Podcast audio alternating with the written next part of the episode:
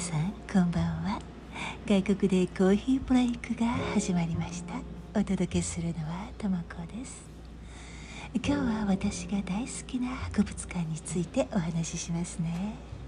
皆さんご存知かな？もしよかったらお話の後で探したり近くの方は行ってみてください。とっても神秘的な美しい博物館ですよ。そして同じように好きですという方ここのお話で盛り上がりましょう。行ってみました。という方も写真撮って私に見せてください。とにかく私の大好きな博物館なので皆さんに一度はお話ししてみたかった場所です。ただその前に今回お話ししたコーンフレークね今回じゃない前回？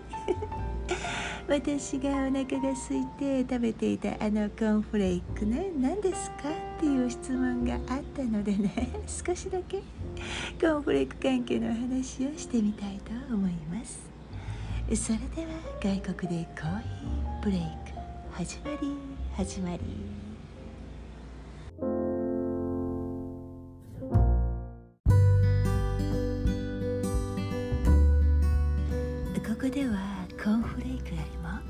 オートミールとかグラノーラの方がよく買われていると思います。健康に気をつけている人が結構食べていますよね。私は健康に気を使っていますというわけではないので何でも買って何でも食べます。今うちにあったのはクエンがあの帽子のおじさんのここにあるんだけれどのオートミール？細かいのやフレーク状のがありますけれどこれはね間違えて買ってしまった細かい粉状のものですねまだ開けてないけれど私はもう少しねフレーク状になったものが好きかな。粉々すぎると牛乳に溶けてしまってちょっと飲み物みたいになっちゃうから果物にそのままかけて食べる時も粉っぽいのより小さいけれどフレーク状になっている方が好きですね。あとお米でできたものもありますよ。水分を汲むとちょっとベタベタになりますけれど日本ではここっちの方がみんな好きかな。ベタベタなものって多いですよね日本は。山芋とか納豆とかとろろ昆布とか私そういうの大好き。でこのお米の粉のは私はフルーツにか離乳食みたいな感じでもあるんだろうけれど。ちょっとボリュームのあるベタベタおやつみたいな感じでお餅とかお団子を思い出します。粉ですからね。口に入れた時の感じがだけれど。これもたまに買います。真っ白で可愛いし。オート麦やシリアルや繊質の入ったフレーク。これ。この前食べていたのはこれですよね。日本にあるのかな？こういう。のまあオートミールとよく似ています。フレーク状でこれは食感がサクサクザクザクしているのでしっとり系のフルーツとかバナナとかヨーグルトなどにもかけて食べたりします。私はオートミールだけよりこっちの方が好きかな。これはネスレのもう一つは日本でよく見かけるケロッグのコーンフレークですよね。私はお砂糖がついていない方が好きですけれどたま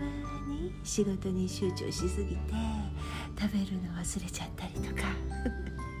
夜中までお仕事したりということがあるので急にお腹が空いちゃうんですよね。って思った時にはもうふらーってなっちゃうくらいお腹が空いていたりしてそれでお砂糖がついたのを牛乳とかナチュラルヨーグルトにかけて急いで食べる時があります。あのキャンバスにね描いている時などはアクリル絵の具とかそういうのをねあの使ってると手も汚れてるしすぐ乾いちゃうでしょあの途中でやめられないからついそういうことになっちゃうんですよね。良くないからもうごくたまにですけれどね。でねこのコンフレーク最近種類が減ってきた感じがします。日本はどうだろう？昔はハニーなんとかとか言って蜂蜜がついたちょっとペタッとしたのとか私日本でも見たことがあるような気がするけれどちょっと頭の中でごちゃごちゃになってるかな。あの宇宙飛行士のクマさんが箱についている星の形のパフみたいなの。私は好きじゃないけれどなんかあのなぜか売っている他のねあのカラフルな鳥さんの絵でね。小さなドーナツみたいな形のこれがまたドクドクしいピンクや緑黄色オレンジのフレークパフっていうのかな。それにお砂糖がついているのとか。ネスレのチョコレート味のボールみたいなフレークとかね。もう甘いですよなんとなく。見てるだけで。そういうのを箱で売っていたけれど最近あまりなんか見ない気がする気のせいかな。日本でも同じようなの売ってましたけれどまだあるかな？ああいうね食べ物の色のセンスね。あの日本ではちょっとなじまないですよね。引いちゃうでしょ？お菓子やケーキの色にこんなの美味しそうって思うのかなってよく感じるんですけれど平気平気美味しそうって言いますよね。もう信じられない。ということでコーンフレークのお話はこれでおしまい。皆さんの好きなコーンフレークやシリアルは何ですか？日本でねここほどそういうのあんまり食べない気もするけどな。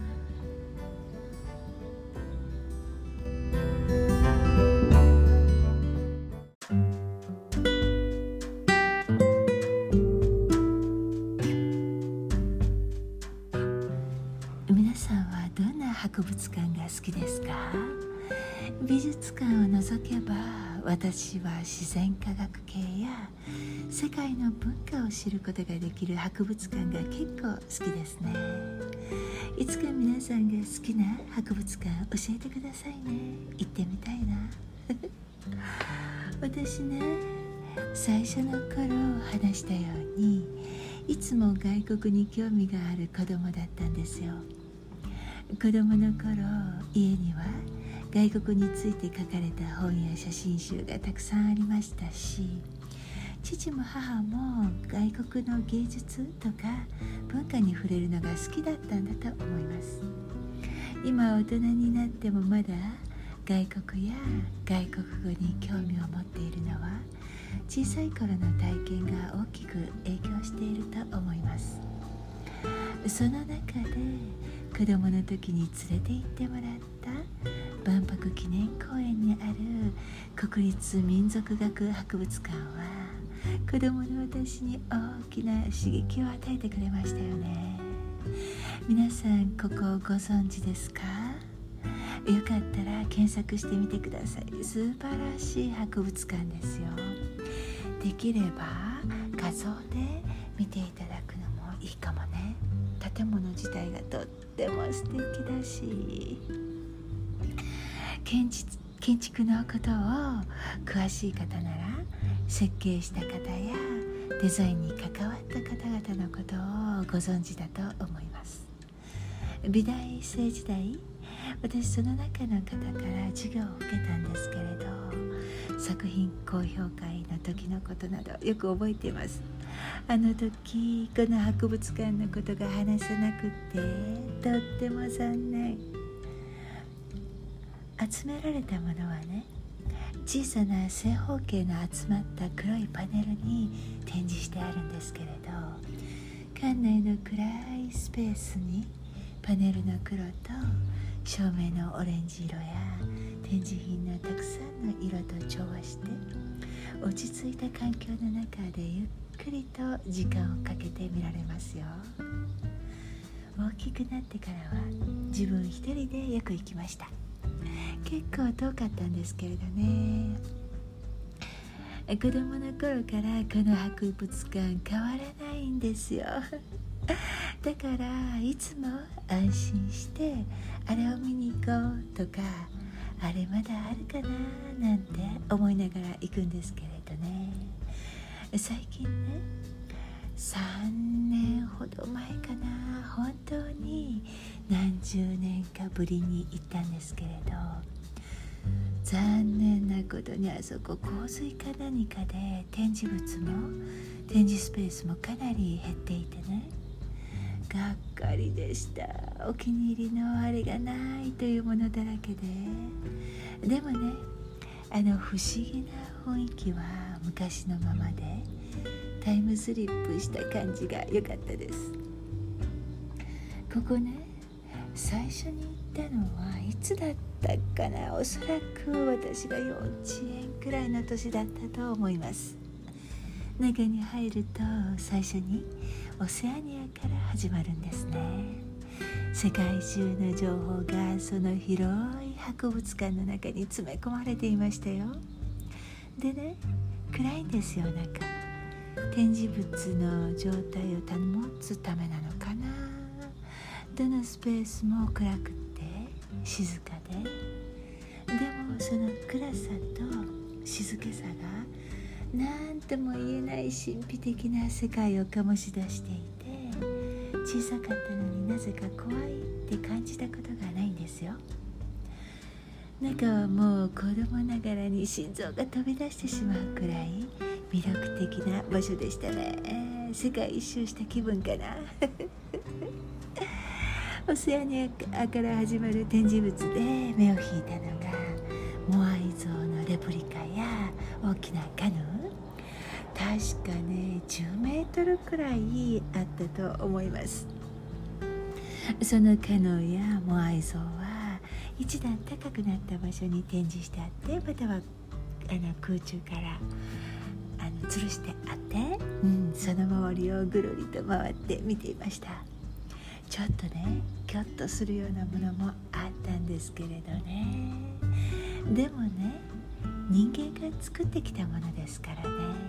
それは全て私たちの遺産ですよね。両親がその時きちんと説明をしてくれたのが良かったかもしれません。正しく文化を理解して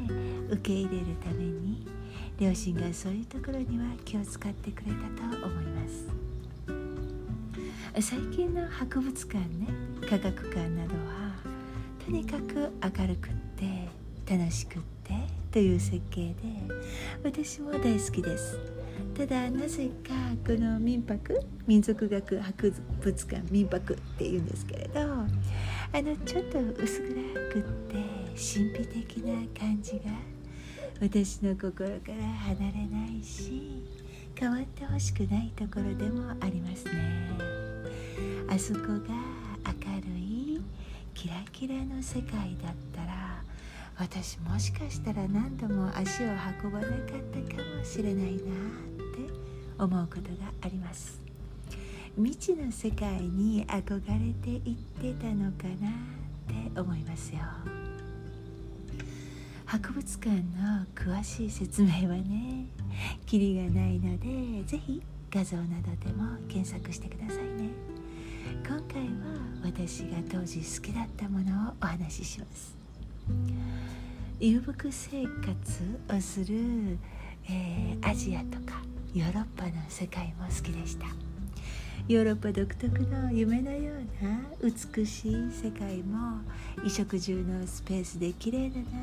な楽しそうだなとうっとり眺めていました。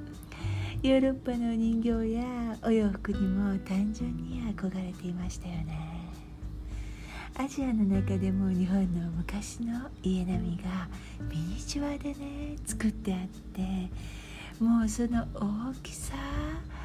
あのミニチュアは小さいけれどミニチュアの作品で大きな大きな家並みを再現しているんですよね。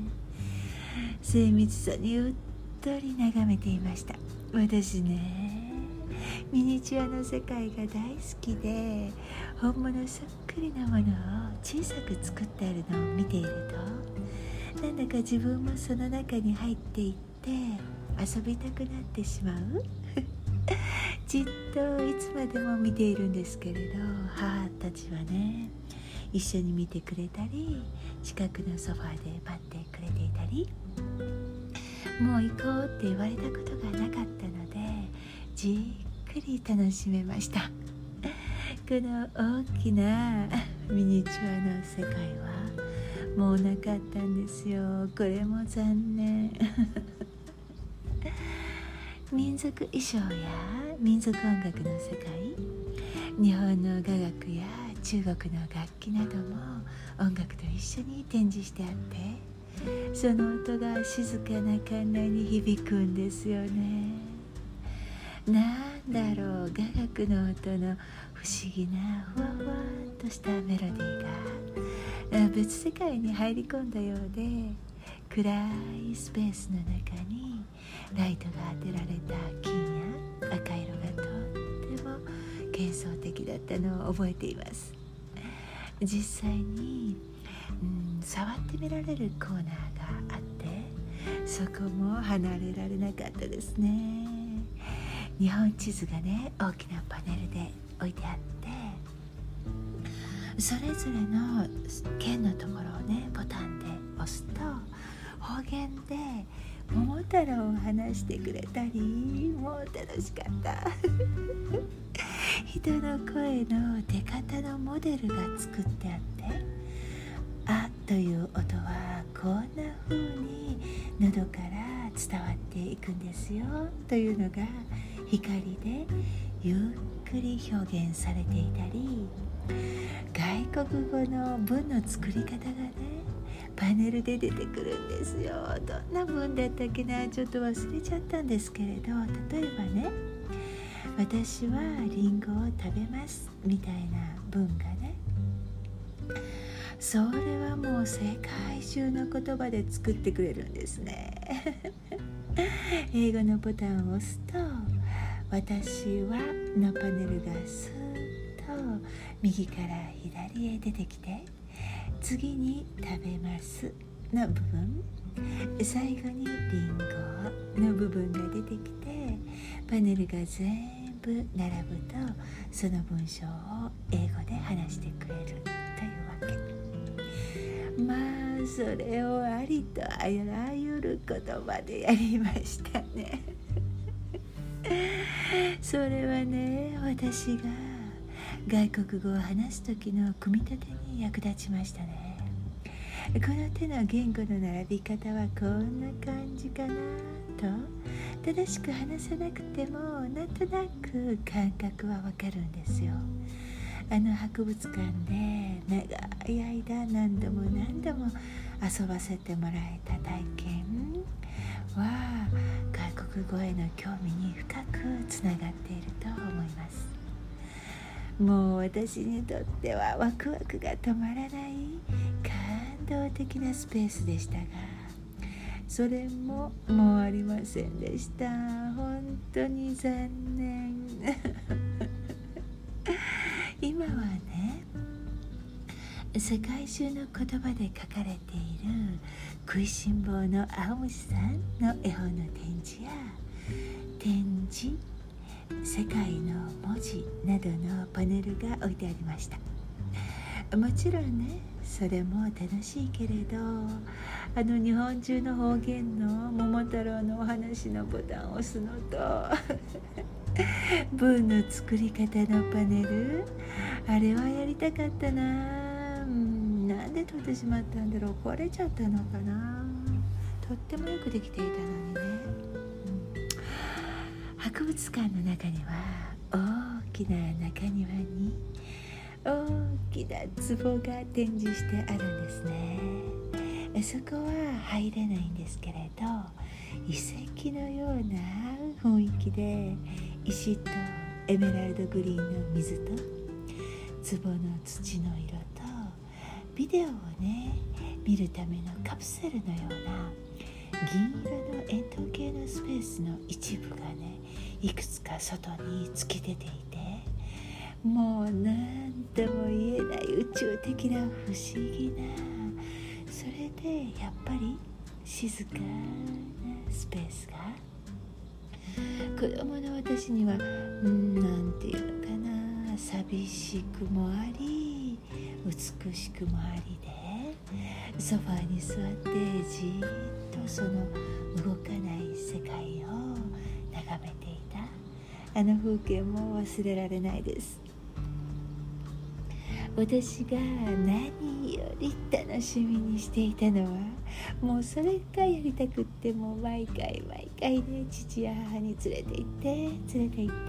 てってお願いしていたんですけれど世界中の様子をビデオで見られるコーナーでね。入場券がそのままビデオの再生カードになっていたんです。それを見るのが楽しみで。でも大陸ごとに作ってあるそのビデオはね1枚の入場券につき1つしか見られないんです。たくさんのビデオのリストの中から選ぶのも見るのも本当に楽しみでカプセルの中で34人一緒に座れるようになっているんですけれど大抵父と母は私と一緒に座って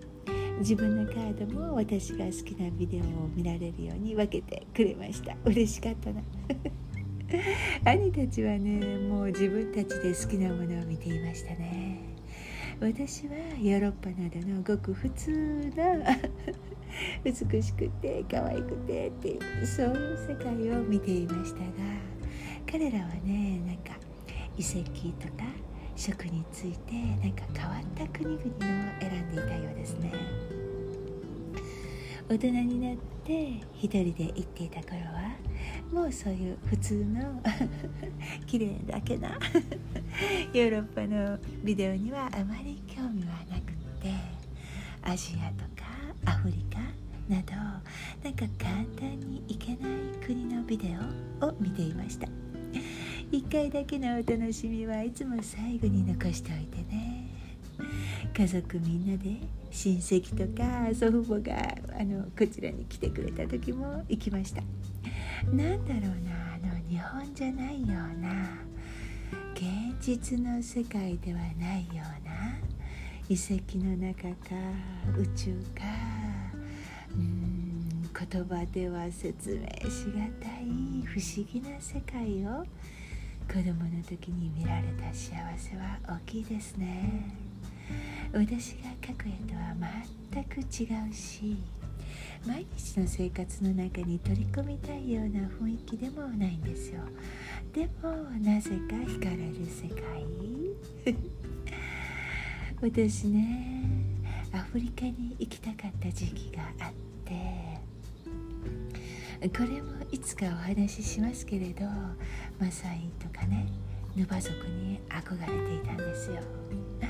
一時マサイの衣装がてあの飾ってあって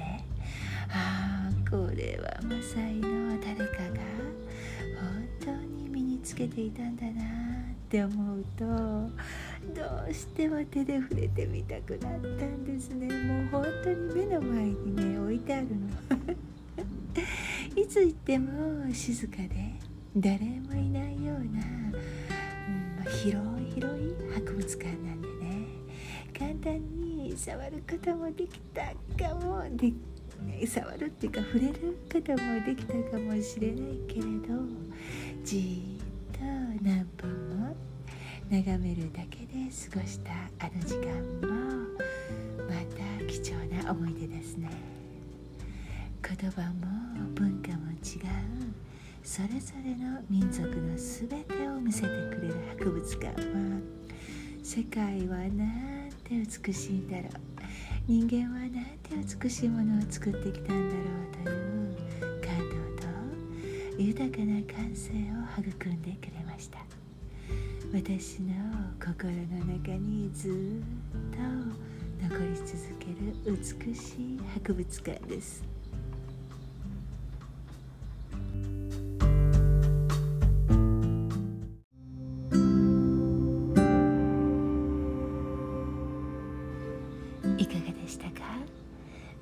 記念公園の中にある国立民族学博物館岡本太郎さんの「太陽の塔」もこの博物館も私のお気に入りなんですよ。最近はね駅の近くにできたニフレルに一度連れて行ってもらったんですけれど水族館がねまるで美術館のように美しく生き物を見せていたし大きな地球儀のようなのもとっても素敵でした。コロナが落ち着いたら皆さんも一度行ってみてはいかがでしょう。また皆さんのおすすめ博物館もぜひインスタグラムの DM で教えてくださいね。その時少しだけその博物館の説明もしていただけたら嬉しいな。今日も最後までお付き合いいただきありがとうございました。皆様の週末がこの博物館のように感動の多い興味深い出来事で満たされますように。おやすみなさい。